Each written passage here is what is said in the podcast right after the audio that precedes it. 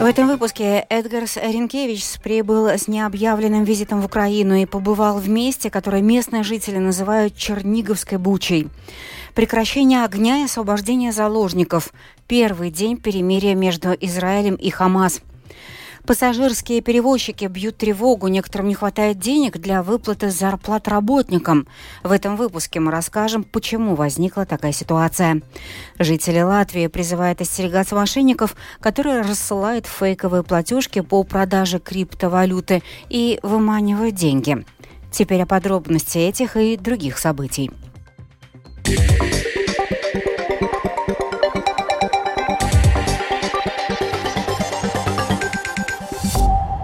Сегодня президент Латвии Эдгарс Ренкевич прибыл в Украину с официальным визитом.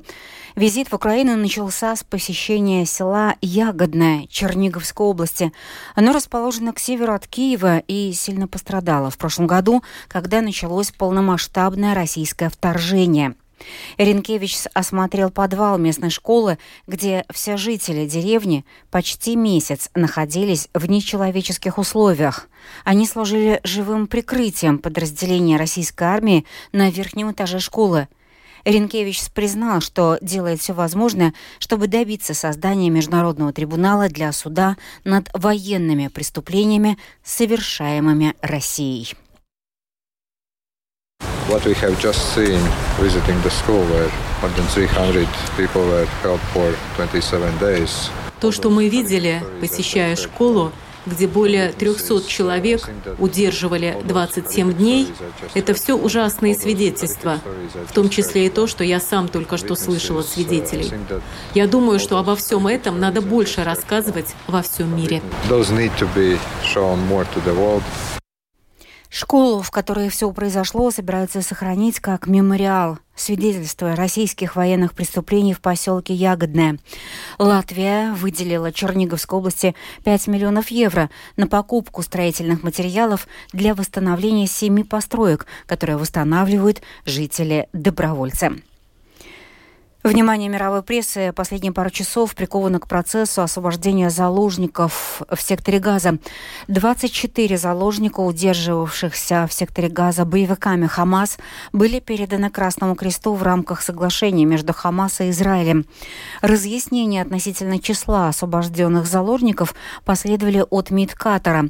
Пресс-секретарь Министерства иностранных дел этой страны Маджид Ансари сообщил, что помимо 13 израильтян освобождены не 12 граждан Таиланда, как сообщалось ранее, а только 10, и еще один гражданин Филиппин.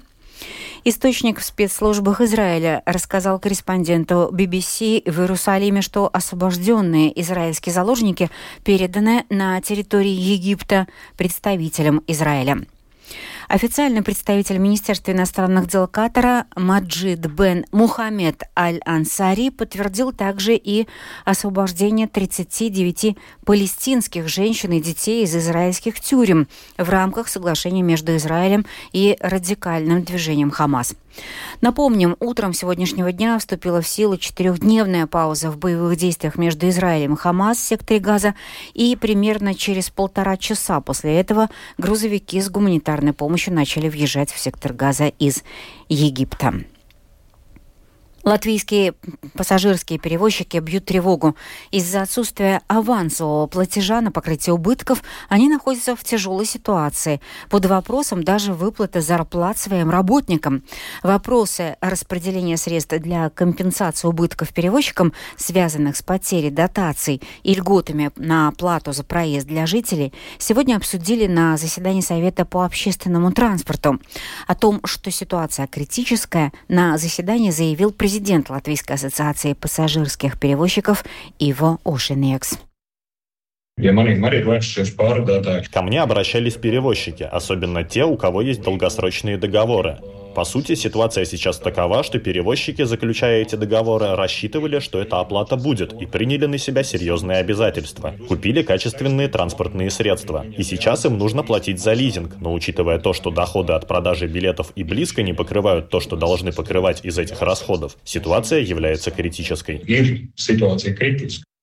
Совет по общественному транспорту сегодня также обсудил вопрос государственного финансирования регулярных пассажирских перевозок по исторической узкоколейке Голбана-Алуксна. О доходах узкоколейки и ее значении расскажет Михаил Никулкин. Регулярные пассажирские перевозки по узкоколейке Гулбаны-Алуксна по государственному заказу производятся с 2002 года. Протяженность узкоколейки составляет 33 километра. Регулярные пассажирские рейсы в обе стороны производятся дважды в день. Цена на билет для взрослого довольно высока, она составляет 5 евро. Для сравнения, путь на поезде из Риги в Гулбане обойдется немногим более 6 евро, а это около 200 километров. Число пассажиров в последние годы особо не менялось, если не считать влияния ковида. Доходы от продажи билетов в год небольшие, всего 25-30 тысяч евро. Годовые расходы по содержанию узкоколейки при этом могут достигать 400 тысяч. Однако предприятие не ограничивается перевозками пассажиров и старается зарабатывать и другими путями, рассказал на заседании совета Алдис Крейслерс, член правления компании Gulbenes Aluksnes Banītis. Хочу отметить, что финансирование комбинированное. Есть договор с автотранспортной дирекцией о пассажирских перевозках. Есть основное финансирование через седьмую статью закона о железной дороге. И мы, кроме пассажирских перевозок, работаем над тем, чтобы получать какие-то финансовые средства. Мы дополнительно используем помещение депо, и деньги от мероприятий идут в общий котел, и все это направляется на железную дорогу как таковую. Ни в один год не было выплаты дивидендов, и все деньги, что мы сами заработали, попадают на предприятие. Государственный заказ сейчас предусматривает финансирование в размере 80 тысяч евро. Ожидается, что в новом бюджете оно составит уже 125 тысяч. Финансирование рассчитано, исходя из расходов на зарплаты кондукторов и машинистов, компенсацию за топливо и льготные билеты для пассажиров. Однако, по оценкам экспертов, с учетом роста цен на топливо и повышения зарплат персонала, ожидаемого увеличения будет недостаточно. За увеличение финансирования финансирования в ходе обсуждения выступил один из членов Совета, заместитель директора Департамента инфраструктуры и политики железной дороги Министерства сообщения Патрик Смаркевичс. Узкоколейка очень важна именно для сферы организации местного туризма. Самоуправление очень поддерживает это мероприятие. Учитывая, что в железнодорожной сфере сейчас в целом тяжелая ситуация, мы сейчас говорим о выживании узкоколейки, о принципах финансирования в будущем. Если мы сейчас из краткосрочных соображений решим, что государственный заказ ей не нужен или нужен в ограниченном объеме, то это будет очень плохим сигналом для самой узкоколейки и для местного туризма planītiem un vietējiem. Отметим, что в этом году узкоколейка Гулбанес Алукснес Банитис отметила свое 120-летие. О значении этой узкоколейки для Латвии ранее латвийскому радио 4 рассказал Томс Алдебергс, эксперт индустриального наследия Латвия Сдзелстельш. Это одна из наших первых узкоколейных железных дорог, который замысел был поставлен в 1898 году. И главная идея была для того, чтобы развивать местное сельское хозяйство и деревообрабатывающую промышленность. Ну и пассажирские перевозки, так вот как они с момента открытия в 1903 году начались, так они продолжаются по сей день. Гулбена Алуксна – это единственная линия, по которой до сих пор каждый день курсирует финансирует э, пассажирские поезды для экономики. Банитес, конечно, дает большую пользу. Да? И навыки э, мы обучаем вот э, молодежи и показываем, как законы физики действуют на технику. И я думаю, что это интересно и полезно. Нам же инженеров как раз не хватает сейчас. Члены Совета по общественному транспорту договорились вернуться к обсуждению вопроса увеличения финансирования узкоколейки Гулбаны-Алуксны в декабре, когда, как ожидается, новый государственный бюджет будет уже принят. Действующий договор о государственном заказе на пассажирские перевозки будет в силе до 31 декабря этого года. Михаил Никулкин, служба новостей Латвийского радио. В Министерстве финансов Латвии сегодня была заявлена встреча с представителями таксомоторной отрасли для обсуждения вопросов улучшения нормативной базы. Руководитель латвийских организаций работодателей в сфере легковых такси, член правления Смайл Такси Алексей Игнатьев узнал об этой встрече от латвийского радио. Сам, напросившись на встречу в Минфине, Алексей Игнатьев потом рассказал латвийскому радио, что чиновники встречались только с представителями представителями эстонской компании Bolt по ее же инициативе. Встреча с представителями таксомоторной отрасли. Но реально это была встреча, на которой Болт изложил свое мнение о будущем рынка такси. Под флагом борьбы с теневой экономикой пытались склонить к своему эстонскому видению на сторону Болта. Но есть те же регионы – Валмера, Даугупилс, Резекне. У них есть свое мнение. И, возможно, они не хотят работать, используя решение компании Болт, но у них никто не спрашивает. Местных компаний такси на улицах почти нет, один Болт. И Министерству финансов, в принципе, надо слушать Болт, так как 99% рынка такси у Болта. Продолжается процесс объединения Латвийской морской академии с Рижским техническим университетом. О том, в чем плюсы объединения и каких специалистов готовит Латвийская морская академия, Домской площади рассказал ее директор, профессор Дмитрий Гореликов. Ну, на данный момент процесс еще продолжается, однако мы получили возможность больше работать в области научных разработок. Пока морская академия была одна, количество профессоров, ассоциированных профессоров у нас не было таким большим, поэтому участие в международных проектах у нас было ограничено. Вместе с РТУ вот именно эта область у нас расширена. И из данного объединения я пытаюсь получить какие-то позитивные моменты. Наша э, текущая ситуация такова, что решение надо согласовывать с РТУ. Однако в этом случае мы можем больше предлагать им и ждать позитивных решений хотя бы по некоторым моментам. Если мы будем говорить о офицерском составе, это штурмана, механики, да, это остается престижным и денежным. Особенно если мы будем говорить о капитанах, старших помощниках, старших механиках что поменялось? Ну, конечно, с начала 90-х годов поменялся уровень жизни на берегу. И если раньше капитанская зарплата в 10-15 тысяч это были действительно очень большие деньги, то сейчас эту сумму, так как необходимо делить напополам, половину времени моряк проводит в море, половину на берегу, есть возможность зарабатывать в других областях, может быть, не такие большие суммы, но подобные. При этом не надо половину своего времени проводить вне семьи, далеко, одному и в море. Но, несмотря на это, у нас достаточно стабильное количество студентов.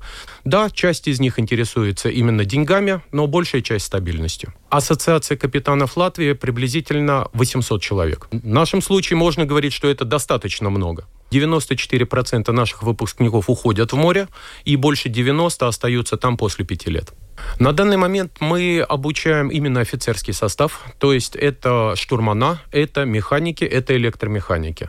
Мы можем предложить получение до степени бакалавра, это означает, что человек, закончивший академию, не нуждается в дополнительном обучении до получения высших уровней. То есть он может идти до капитана или до старшего механика без дополнительного обучения где-либо. Это вот главное наше отличие, например, от любого колледжа. Последняя тема выпуска. Министерство обороны продолжает развивать полигон Межи Мацкевичи в Аугждауговском крае. В следующем году в объект вложат почти 3 миллиона евро. Речь идет о реконструкции стрельбища, оборудовании площадки для метания гранат и ремонте подъездных дорог. Все подробности нам расскажет латгальский корреспондент Сергей Кузнецов. Осенью прошлого года Центр государственных военных объектов и закупок открыл тендер на строительные работы на полигоне Межа Мацкевичи в Абельской волости Аугждавского края. В октябре этого года заключили договор с компанией Биндерс, которая выполнит заказ за 2 миллиона 900 тысяч евро. Госсекретарь Министерства обороны Янис Гаррисон пояснил, что полигон активно используется и требует инфраструктурных улучшений. В первую очередь его используют под свои нужды Латгальская бригада. За последние годы улучшена необходимая инфраструктура, административное здание, установлены палатки, чтобы подразделения могли располагаться и проводить учения на полигоне. В прошлом году, отмечает Минобороны, началась реконструкция моста, который соединит полигон с Рижской объездной дорогой. В новой закупке пройдут следующие работы, продолжает Янис Гаррисон. Одна из задач – переоборудовать стрельбища. Те, которые есть сейчас, можно сказать, примитивные и не отвечают требованиям безопасности, как это необходимо. Это один момент. Также будет площадка для метания гранат, а также приведение в порядок самой территории полигона. Практически с самого начала привлекали местных крестьян для очистки каналов, для мелиорации и другим работам, чтобы территория не затоплялась. После оформления всех документов строителям необходимо за 10 месяцев выполнить все работы. В Минобороне также думают о следующих этапах благоустройства полигона. По-прежнему в планах, и над чем еще предстоит работать, когда будет получено финансирование, это строительство инфраструктуры, связанное с размещением военных, созданием казарм для подразделений и подобных вещей. Но сейчас первоочередная задача все привести в порядок, чтобы эффективно использовать полигон для учений.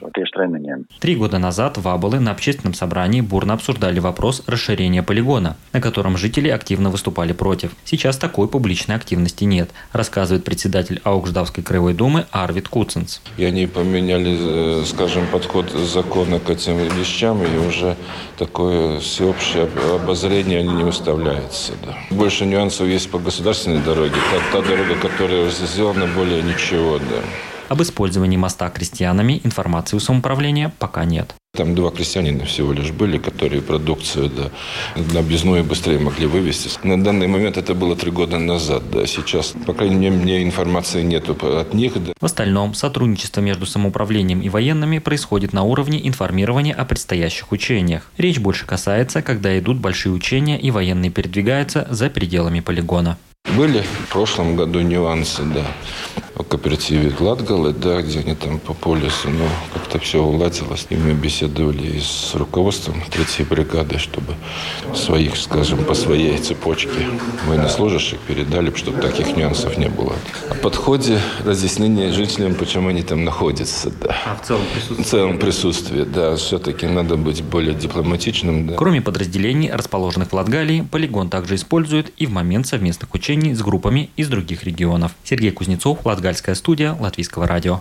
Жители Латвии призывают остерегаться мошенников, которые рассылают фальшивые электронные письма, выдавая себя за сотрудников Латвийской ассоциации развития блокчейна и сообщая о конвертации фейковых платежей. Мошенники создали криптовалютный кошелек, на который просят перевести не, несколько э, сотен евро. Член правления Ассоциации Кристианс Вунге поясняет, что ассоциация не занимается обработкой платежей в криптовалюте и никогда не будет просить жителей платить брокерские или другие комиссионные за предоставление услуг. Ну и в завершении выпуска о погоде на, 5, на субботу, 25 ноября. В ближайшие сутки в Латвии будет облачная погода, днем с прояснениями, практически повсеместно снег, на побережье также мокрый снег, дождь, местами снегопад будет сильным, на дорогах образуются обледенения и временами во время снегопада видимость будет ухудшаться. Ночью слабый ветер 1,5 метров в секунду, на морском побережье северо-западный, северный 5-10, порывами до 19 метров в секунду, днем северный, северо-восточный ветер умеренный. Температура воздуха ночью понизится от 0 до минус 6 в некоторых некоторых районах на северо-востоке страны минус 9 градусов. Днем составит от плюс 1 до минус 4, на северо-востоке до минус 6. В Риге в ближайшие сутки ожидается снег, усиление снегопада. Вероятно, в пятницу вечером будет дуть слабый, преимущественно северо-восточный ветер. Температура воздуха ночью и днем составит от 0 до минус 3 градусов. Медицинский тип погоды второй, благоприятный. Это была программа «Сегодня в 19.24 4 ноября продюсер выпуска Марина Ковалева. Провела я Юлия Михайловская в Латвии 19 часов и 18 минут.